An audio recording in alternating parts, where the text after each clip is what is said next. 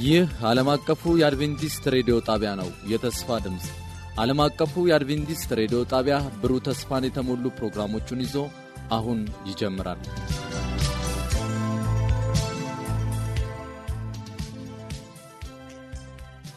በጌታ የተወደዳችሁና የተከበራችሁ የዘወትር አድማጮቻችን እንደምን አደራችሁ። ይህ ፕሮግራም ከዓለም አቀፍ አድቬንቲስት ሬዲዮ ዘወትር ማለዳ ወደ እናንተ የሚደርስ ነው። ዛሬ በሚኖረን ቆይታ ሳምንታዊውን የመንፈስ ሰይፍ የተሰኘው ፕሮግራም ይዘንላችሁ ቀርበናል። ስለ አብሮነታችሁ ጌታ ይባርካችሁ እያል በቀጥታ ወደ መልእክቱ እንተላለፋለን። በስልክ መስመራችን 0115511199 በመደወል በመልእክት ሳጥን ቁጥራችን ደግሞ ዓለም አቀፍ አድቬንቲስት ሬዲዮ የፖስታ ሳጥን ቁጥር 145 አዲስ አበባ ብላችሁ በመጻፍ አስተያየቶቻችሁንና ጥያቄዎቻችሁን ብታደርሱን ልናስተናግዳችሁ በደስታ እንጠብቃችኋለን። ደውሉልን፣ ጻፉልን። ወደ ፕሮግራሙ እንተላለፍ። ጌታ ይባርካችሁ።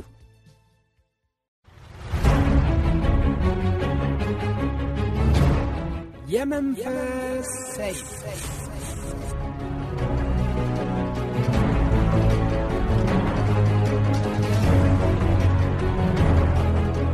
እንግዲህ አፖካሊፕስ በሚል ርዕስ ጥናታችንን ቀጥለናል። አፖካሊፕስ ማለት የተገለጸ ወይም ራይ ተብሎ በመጽሐፍ ቅዱሳችን ላይ የመጨረሻው መጽሐፍ የሚታወቅበት መጠሪያ እንደሆነ ባለፈው ጊዜ በተደጋጋሚ ጠቅሰናል እና በተለይ ይሄ የራይ ዮሐንስ መጽሐፍ የምንለው አፖካሊፕስ መጽሐፍ ነው። ምክንያቱም በዛ ውስጥ እግዚአብሔር ለሕዝቡ የሚገልጸውን ነገር በምልክቶችና በምሳሌዎች በቀጥታም አንዳንዴ በመናገር ራዩን እንድናስተውል ስለሚጋብዘን ይህ አፖካሊፕስ የሚል ስያሜ እንደተሰጠው እንመለከታለን። ይህንም መጽሐፍ የምናጠናበት ዋናው ምክንያት ባለፈው ጊዜም በተደጋጋሚ በየመልእክቶቼ ውስጥ አስቀድሜ የምጠቅሰው ጥቅስ አለ። የራ ዮሐንስ ምዕራፍ አንድ ቁጥር ሶስት የምናጠናበት ምክንያት ብዙ በረከቶች ስላሉት ነው። መጽሐፉ ሲናገር ሳለ የሚያነበው የትንቢቱንም ቃል የሚሰሙና በውስጡ የተጻፈውን የሚጠብቁ ምንድናቸው ይላል? ብፅዋን ናቸው ይለናል። ስለዚህ እኔ ከዚህ ሆኜ ይህንን ታላቅ አስደናቂ መገለጥ ያለበትን መጽሐፍ ሳነብ እባረካለሁ። ከየስፍራ ሆናችሁ ወንድሞቼና እህቶቼ ይህንን እኔ የማነበውን ታላቅ ራእይ ደግሞ የምትሰሙ በመስማታችሁ ትባረካላችሁ። እንዲሁም አልፎ ተርፎ በውስጡ ያለውን ደግሞ ስንጠብቅ የበለጠ በረከት እንደምናገኝ ራሱ መጽሐፉ ይነግረናል። ይህንን ደግሞ ወንድሞቼና እህቶቼ እኔ ራሴ በሕይወቴ ተለማምጀዋለሁ። ይቅርና ባለፉት ዘመናት ይህን መጽሐፍ ሳጠና ያገኘሁት ብዙ በረከቶች እንዳሉ ሆኖ አሁን እንኳን በዚህ በሆብ ቻናል ኢትዮጵያ ተከታታይ ጥናት እነዚህን አራት ክፍሎች እንኳን ጥናት በጀመርኩበት ጊዜ ብዙ በረከት መንፈሳዊ በረከቶች በህይወቴ ውስጥ እየመጡ እንደሆነ ልነግራችሁ ወዳለሁ። ከኔ ጋር እየተከታተላችሁ ያላችሁትም እነዚህን በረከቶች እያገኛችሁ እንደሆነ ምንም ጥርጥር የለኝም። የዛሬው ጥናታችን ርዕስ እነሆ በቶሎ እመጣለሁ ይላል። እነሆ በቶሎ እመጣለሁ። እነሆ በቶሎ እመጣለሁ።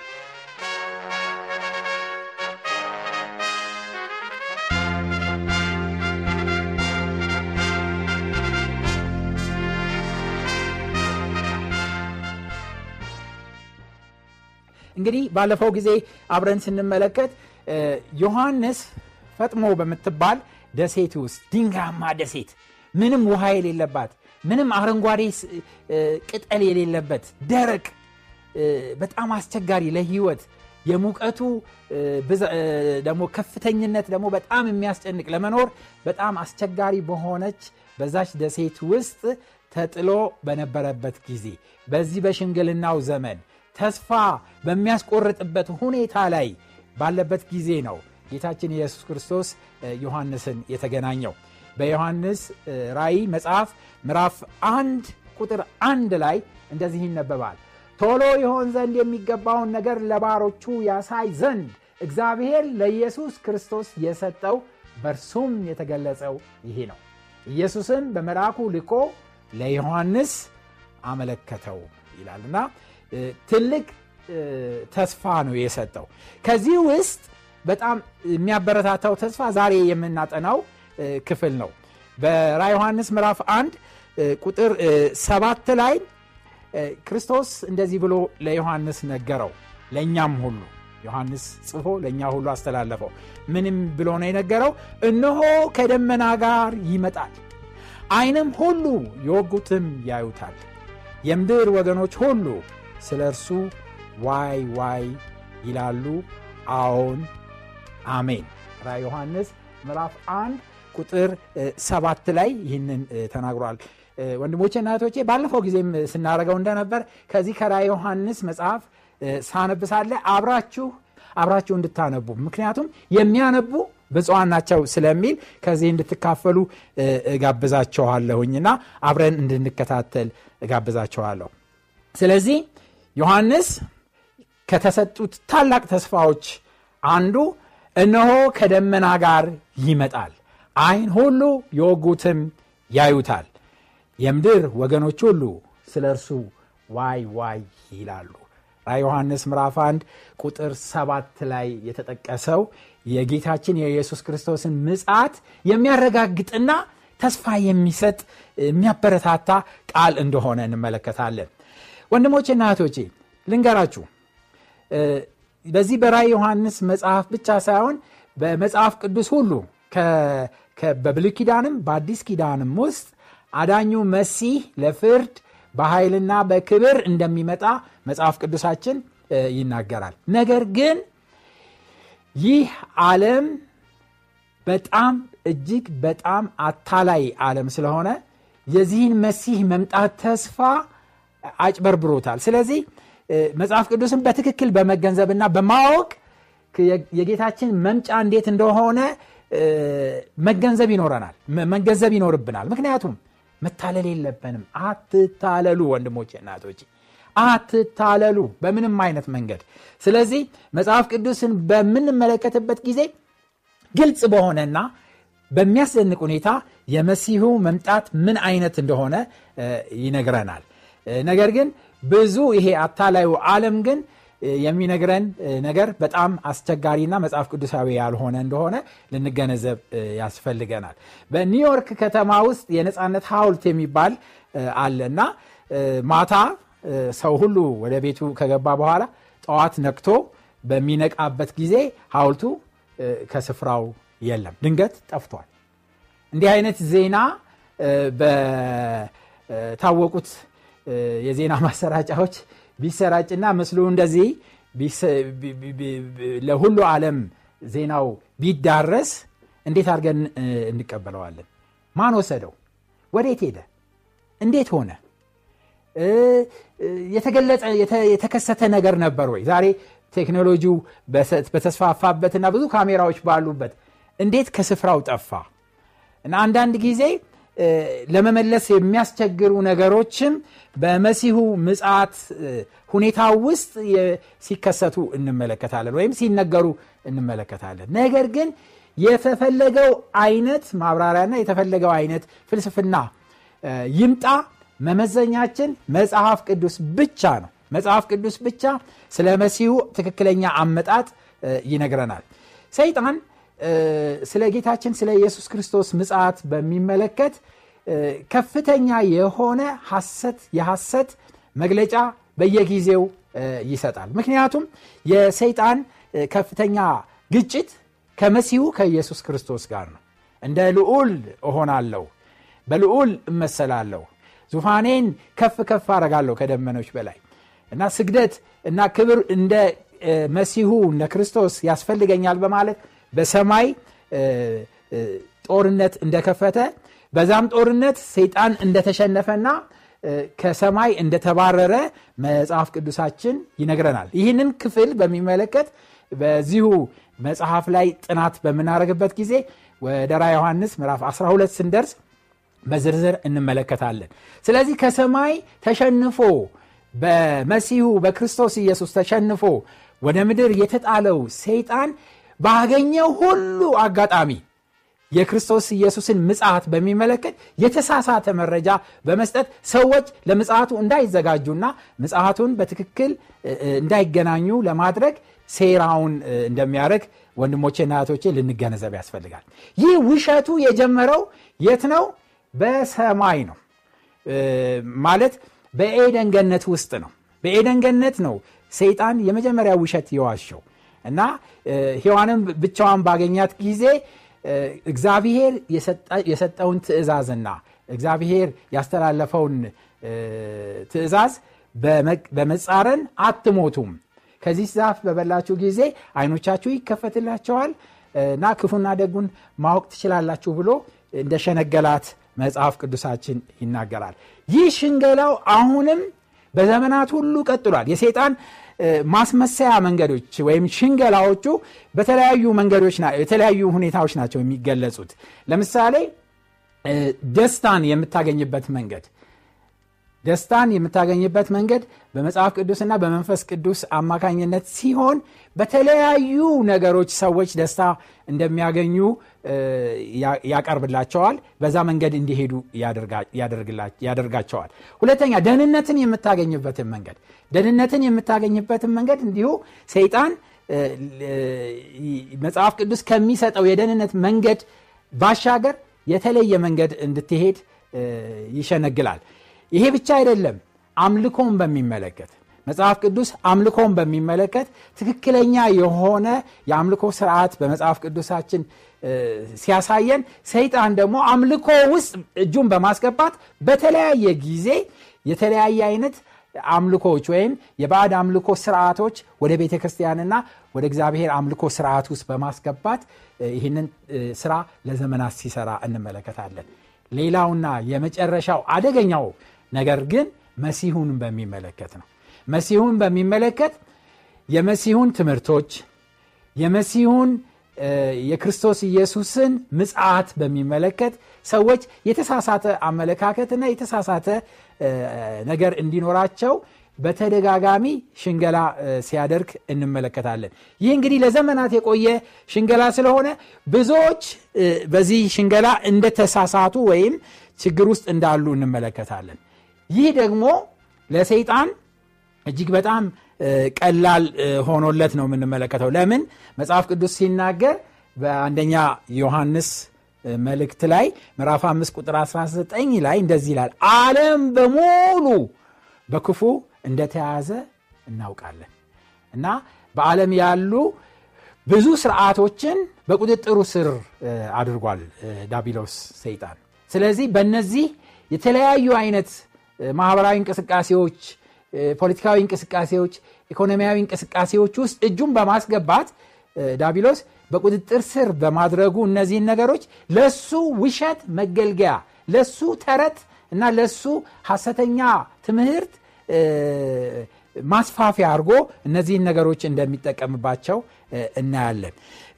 በማቴዎስ ወንጌል ሄደን በምንመለከትበት ጊዜ ክርስቶስ አስቀድሞ ማስጠንቀቂያ ሰጥቶናል። ማቴዎስ ወንጌል ምዕራፍ 24 ቁጥር 24 በጣም የማንሳሳተው የማንስተው ጥቅስ ነው። 24 24 ክርስቶስ እንዲህ አለ ሐሰተኛ ክርስቶሶችና ሐሰተኛ ነቢያቶች ይነሳሉና ቢቻላቸው የተመረጡትን ለማሳት ሲሉ ታላላቅ ምልክቶችና ተአምራትን ያደርጋሉ። ልብ በሉ ሐሰተኛ ክርስቶሶች ሐሰተኛ ክርስቶሶች አንድ ብቻ አይደሉም። ብዙ ሐሰተኛ ክርስቶሶች እነዚህ ብዙ ሐሰተኛ ክርስቶሶች ማስመሰል የማይችሉት ነገር ቢኖር የጌታችን የኢየሱስ ክርስቶስን ወደዚህ ምድር መምጣት ሊያስመስሉት አይችሉም። ስለዚህ ሰዎችና ውስኖች ስለሆኑ እነሱ የሚመጡበትን መንገድ ሰዎች እንዲቀበሏቸው የመጀመሪያውን የጌታ የኢየሱስ ክርስቶስን ትክክለኛውን ምጽት ያዛቡታል ታሪኩን ያበላሹታል ነገሩን ሁሉ ትክክል እንዳልሆነ ወይም ለእነሱ እንደሚመቻቸው እንደሚያደርጉ ምንም ጥርጥር የለም። በአሁኑ ጊዜ በጣም ብዙ ሐሰተኛ ክርስቶሶች ነቢያቶች አይደለም የምላችሁ ክርስቶሶች። ለምሳሌ ይሄ አሁን በስዕሉ ላይ የምንመለከተው በብራዚል አገር ውስጥ የሚገኝ ክርስቶስ ነኝ። እንደውም በድፍረት ምን ይላል? ከሁለት ሺህ ዓመት በፊት በመስቀል ላይ የሞትኩት እኔ ነኝ እና አረጋግጡ የክርስቶስ ፎቶ ነው ወይም ምስል ነው የሚባል ምስል አለ። ከእሱ ጋራ የራሱን ፎቶ በማመሳከር ሰዎች እኔ ነበርኩኝ የዛ ጊዜ ብሎ እንዲቀበሉት። ከዛ በኋላ ልክ ክርስቶስ ነው ብለው እነዚህ ደናግል እንዲያገለግሉት ሆኖ በአሁኑ ሰዓት በዛ በብራዚል አገር ውስጥ ሲመለክ እናያለን። ይሄኛውንም ደግሞ ስንመለከት ይሄ ደግሞ በራሽያ በምትባለው ድሮ በዛች አገር ውስጥ ያለ ሰርጌይ ይባላል። ይሄ ደግሞ ምስሉ እንኳን ፎቶግራፉ ሳይቀር ሰዎች ይሰግዱለታል። እሱን ለማየት ወደ ዩክሬን ሰዎች በየጊዜው ይጓዛሉ።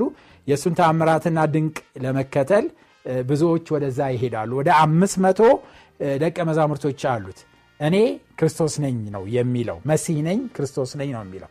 ይህንን ደግሞ ስንመለከት ያስደንቀናል። ይሄ በፊሊፒን ሀገር ውስጥ የሚኖር ፓስተር አፕሎስ የሚባል ሰባኪ ነው። ነገር ግን ስሙን ለውጧል። አዲስ ስም መስርቷል። እሱ ሁሉን የሚችል አባት ሁሉን የሚያደርግ ጌታ አምላክ ነኝ ብሎ ራሱን እንደሰየመ በ social media በፈለጋችሁት search አርጋችሁ ሰውየውን ልታገኙ ትችላላችሁ። እኔ ክርስቶስ ኢየሱስ ነኝ። በእኔ ያላመነ ሁሉ የዘላለም ህይወት ሊያገኝ አይችልም ብሎ በድፍረት እስከ መናገር ድረስ የደረሰ ሰው እናያለን። እንደሆነ እንመለከታለን። ስለዚህ ክርስቶስ የተናገረው እውነት ነው ማለት ነው። ብዙ ሐሰተኛ ክርስቶሶች ይነሳሉ ያለው በቃሉ ላይ እውነት እንደሆነ እንመለከታለን። ስለዚህ የሚያስገርማችሁና የሚያስደንቃችሁ እነዚህ ሰዎች ብዙ ተከታዮች አሏቸው። ለምሳሌ ቅድም ያየነው በፊሊፒን እሱ ወደ ስድስት ሚሊዮን ተከታዮች አሉት። እንዴት? ለምን? ችግሩ አንድ ነው። ያም ችግር መጽሐፍ ቅዱሳችንን በግላችን ስለማናነብና በግላችን ስለማንመረምር ነው። ሰው የሚለንን እና ጥቂት ሰባኪዎችና ጥቂት አስተማሪዎች የሚሉንን ነገር ብቻ ነው የምንከተለው እንጂ ይህንን መጽሐፍ በእምነት በእግዚአብሔር እርዳታና በመንፈስ ቅዱስ አማካኝነት ስለማናነበው እና ስለማንመረምረው ነው። መጽሐፍ ቅዱሳችንን በትክክል ካመንን መሲሁ ወይም ክርስቶስ እንዴት እንደሚመጣ ስለምናቅ እነዚህን ሐሰተኛ መሲዎችና ሐሰተኛ የሆኑ ክርስቶሶች ለመቀበል አንችልም። ስለዚህ አለ ክርስቶስ ምዕራፍ 24 ቁጥር 26 ላይ እንደዚህ ይላል። ስለዚህ ያውላችሁ። እነሆ በበረሃ ውስጥ ነው ቢሏችሁ ወደዚያ አትጡ። ይሄውላችሁ እልፍኝ ውስጥ አለላችሁ ቢሉ አትመኑ ነው የሚለው። አትመኑ አትመኑ። ሰዎች ግን አገር አቋርጠው እነዚህ አንድ ሳይሆኑ ብዙ ክርስቶሶች በየስፍራው ያሉትን ለማየት ይገሰግሳሉ ይሄዳሉ። በአሁኑ ጊዜ በእነዚህ የተሳሳተ ትምህርት ውስጥ ሰዎች ተጠምደው ወይም ተይዘው ወይም ተሰናክለው እንዳሉ እንመለከታለን ይሄ ሁሉ ችግር ግን ይህንን መጽሐፍ በትክክል ባለመረዳታችንና ባለመመልከታችን ነው። ጌታችን ኢየሱስ ክርስቶስ እንደሚመጣ አስቀድሞ መጽሐፍ ቅዱስ ይነግረናል። እንደውም ትልቅ መጽናኛ ነው። የክርስቶስ ወደ ዳግም መምጣት ትልቅ መጽናኛ እንደሆነ መጽሐፍ ቅዱሳችን ያሳውቀናል። በዮሐንስ ወንጌል ምዕራፍ 14 ቁጥር 1 እስከ 3 እንደዚህ ይላል ልባችሁ አይጨነቅ በእግዚአብሔር እመኑ በእኔም ደግሞ እመኑ በአባቴ ቤት ብዙ መኖሪያ አለ። ይህም ባይኖርማ ኖሮ እነግራችሁ ነበረ። የሚሄደውም ስፍራ አላዘጋጅላችሁ ነው። ሄጀም ስፍራ ካዘጋጀሁላችሁ በኋላ እኔ ባለሁበት እናንተ ከእኔ ጋር እንድትሆኑ ልወስዳችሁ ዳግመኛ እመጣለሁ። ሃሌሉያ! እግዚአብሔር የተመሰገነ ነው ክርስቶስ ኢየሱስ እንደሚመጣ ዳግመኛ እንደሚመጣ አስረግጦ ይናገራል ስለዚህ ይሄ እውነተኛና ትክክለኛ እንደሆነ እንመለከታለን። ነገር ግን በሱ ስም የሚመጡ ሌሎች አሳሳቾች ስላሉ አመጣጡን ወይም እንዴት እንደሚመጣ በትክክል ማስተዋልና መገንዘብ ይኖርብናል። የክርስቶስ ዳግም ምጽት መገለጥ እውነቶችን ተራ በተራ እንመለከታለን። የመጀመሪያው ፊት ለፊት ይገለጻል ወይም በቀጥታ ይመጣል። ቀጥተኛ በቀጥተኛ ትርጉም ክርስቶስ ይመጣል ፊት ለፊት በስውር በድብቅ በተለያየ መንገድ ሳይሆን ክርስቶስ የሚመጣው ፊት ለፊት ነው። አዳም በምድር ላይ እንደነበረ እግዚአብሔር ከምድር አፈር እናበጀው እና አዳም አባታችን በምድር ላይ እንደኖረ መጽሐፍ ቅዱስ በግልጽ በቀጥታ በትርጉም አይደለም፣ በተለያየ በምልክት አይደለም፣ በቀጥታ እንደተናገረ ሁሉ እንዲሁም ክርስቶስ በቀጥታ ይመጣል። ክርስቶስ በዚህ ምድር ላይ ተወልዶ በቤተልሔም ተወልዶ በናዝሬት ኖሮ ከዛ በኋላ በኢየሩሳሌም አስተምሮ በመጨረሻ በቀራኒዮ መስቀል ላይ በቀጥታ እንደተሰቀለ እንደሞተ ሞትንም ድል አድርጎ እንደተነሳ ይሄ ቀጥተኛ እንደሆነ የጌታችን የኢየሱስ ክርስቶስ ምጽሐትም ቀጥተኛ እንደሆነ እንመለከታለን። ስለዚህ የሚተረጎም ወይም ሌላ የተደበቀ ነገር ያለው ሳይሆን ፊት ለፊትና ቀጥታ እንደሆነ ነው የምንመለከተው። ይህ ነው የተባረከው ተስፋችን። መጽሐፍ ቅዱስ ሲናገር ይህንን ነው የተባረከ ተስፋ የሚለው በቲቶ ምዕራፍ 2 ቁጥር 13 ላይ እንደዚህ ይላል ይህ የተባረከ ተስፋችን የሆነው የታላቁን የአምላካችንና የአዳኛችን የኢየሱስ ክርስቶስ መገለጽን በመጠባበቅ ነው ይላል። የጌታችን የኢየሱስ ክርስቶስ መገለጥ የተባረከው ተስፋችን ነው። የሃይማኖታችን ሁሉ መሰረት ነው። የህይወታችን ሁሉ መሰረት ነው። የመጨረሻው ግባችን የጌታችን የኢየሱስ ክርስቶስ የመገለጽ ጉዳይ ይሆናል። ምክንያቱም ይህ ዓለም በጦርነት፣ በረሃብ፣ በበሽታ፣ በመቅሰፍት፣ በተለያዩ ነገሮች እጅግ በጣም አስፈሪ በሆነ ሁኔታ ላይ በምንረማመድበት ጊዜ ከዚህ ባሻገር እረፍት እንዳለ፣ ሰላም እንዳለ፣ ህይወት እንዳለ የምናውቅበት ወይም የምንጽናናው በጌታችን በኢየሱስ ክርስቶስ ምጽት ነው። ሁለተኛው ግላዊ ነው። የኢየሱስ ክርስቶስ ምጽት በማስ ሚዲያ የምንሰማው አይደለም፣ የሚለፈፍልን አይደለም፣ ሌላ ሰው የሚነግረን አይደለም። ግላዊ ለእኔ ለራሴ በግሌ ለአንተ ለራስህ በግልህ ለአንቺ ለራስሽ በግልሽ ይህንን መገንዘብ ይኖርብናል። ከሌላ የምንሰማው የምስራች አይደለም። የክርስቶስ ኢየሱስ ምጽት ግላዊ መሆኑን ማወቅ ይኖርብናል። ደቀ መዛሙርቶች ክርስቶስ ኢየሱስ ወደ ሰማይ በሚሄድበት ጊዜ በግልጽ እያንዳንዳቸው ሌላ አስተርጓሚ ወይም ሌላ ነጋሪ ሳያስፈልግ እዛ በሸኙት በገሊላ ተራራ ተገኝተው ክርስቶስ ኢየሱስ ወደ ሰማይ ሲሄድ በግላቸው እያንዳንዳቸው እንደተመለከቱት መጽሐፍ ቅዱስ ይናገራል። ስለዚህ ግላዊ ነው። አሁንም ሲመጣ ልክ እንደዚሁ ነው። በሐዋርያ ሥራ ምዕራፍ 1 ቁጥር 11 ላይ ሄዳችሁ በምታነቡበት ጊዜ ይህ ከእናንተ ዘንድ ወደ ሰማይ ሲያርግ ያያችሁት በግል እያንዳንዳችሁ ያያችሁት ያያችሁት ኢየሱስ ልክ ወደ ሰማይ ሲወጣ እንዳያችሁት በዚሁ ሁኔታ በዚሁ ሁኔታ ይመለሳል። በግላቸው እያንዳንዳቸው ትኩር ብለው ሲመለከቱ እንደነበረ አሁንም በመጨረሻ ዘመን ክርስቶስ በሚመጣበት ዘመን ያለን ሰዎች ክርስቶስ ሲመጣ በሌሎች አስተርጓሚዎች ወይም በሚዲያ ወይም በተለያየ social media ሳይሆን የምንሰማው መጧለረ የሚባል ሳይሆን የምንሰማው በቀጥታ ለእያንዳንዳችን እንደሚገለጥልን መጽሐፍ ቅዱሳችን ይነግረናል። የክርስቶስ ኢየሱስ ምጽት ግላዊ እንደሆነ ማረጋገጥ ይኖርብናል። መጽሐፍ ቅዱስ ይህን ይላል። ሶስተኛ ደግሞ በአይን ይታያል፣ አይን ሁሉ ያየዋል።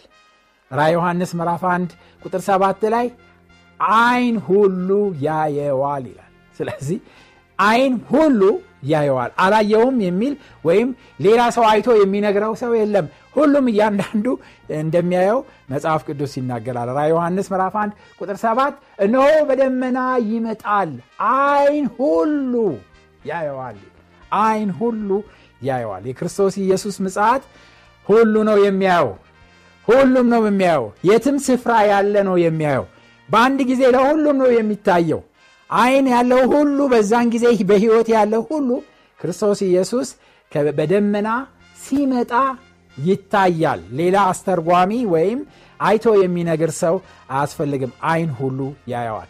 ራይዋን በማቴዎስ ወንጌል ምዕራፍ 24 ቁጥር 30 ላይ እንደዚህ የሚል እናነባለን። የሰማያትም ኃያላን ይናወጣሉ፣ በዚያን ጊዜም የሰው ልጅ ምልክት በሰማይ ይታያል። በዚያን ጊዜም የምድር ወገኖች ሁሉ ዋይ ዋይ ይላሉ።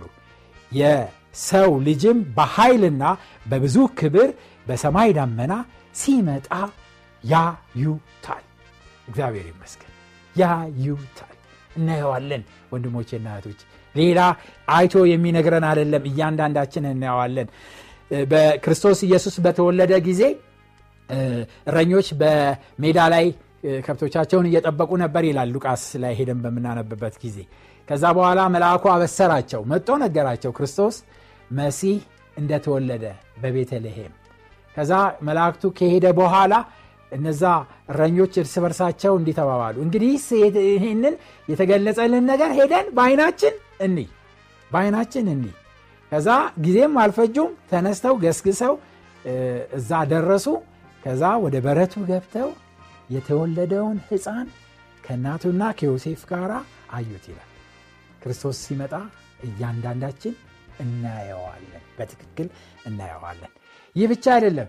የክርስቶስ ኢየሱስ ምጽት በጆሮ ይሰማል። የማይሰማ ጆሮ የለም። ሁሉም ይሰማዋል። ምክንያቱም ይሄ ድብቅ ነገር ስላልሆነ ነው። ራ ዮሐንስ ምዕራፍ 16 ቁጥር 18 ላይ ይላል መብረቅና ድምፅም ነጎድጓድም ሆነ ትልቅም የምድር መናወጥ ሆነ። ሰው በምድር ከተፈጠረ ጀምሮ እንዲህ ያለ ታላቅ መናወጥ ከቶ አልነበረም። ከሁሉም በለጠ ይላል።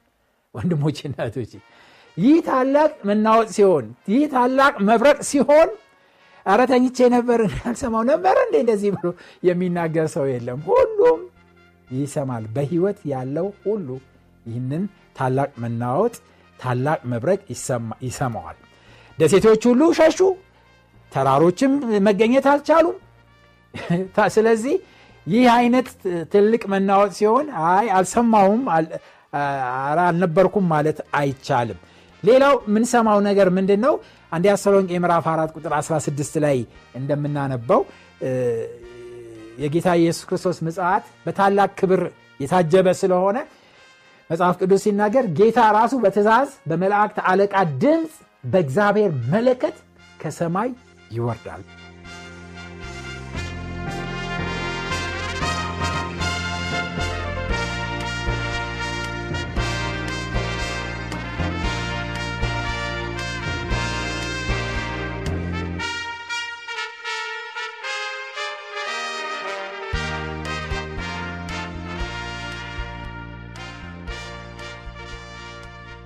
በነበረን ቆይታ እንደተባረካችሁ ተስፋ እናደርጋለን።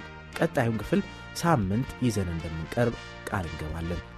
ለሚኖራችሁ ማንኛው ማስተያየት የስልክ መስመራችንን 0115511199 የውስጥ መስመር 242 ወይም 243ን መልእክት ሳጥን ቁጥራችንን ዓለም አቀፍ አድቬንቲስት ሬዲዮ የፖስታ ሳጥን ቁጥር 145 አዲስ አበባ በማለት ደውሉልን ጻፉልን ስንል ልናስተናግዳችሁ በደስታ በመጠባበቅ ነው።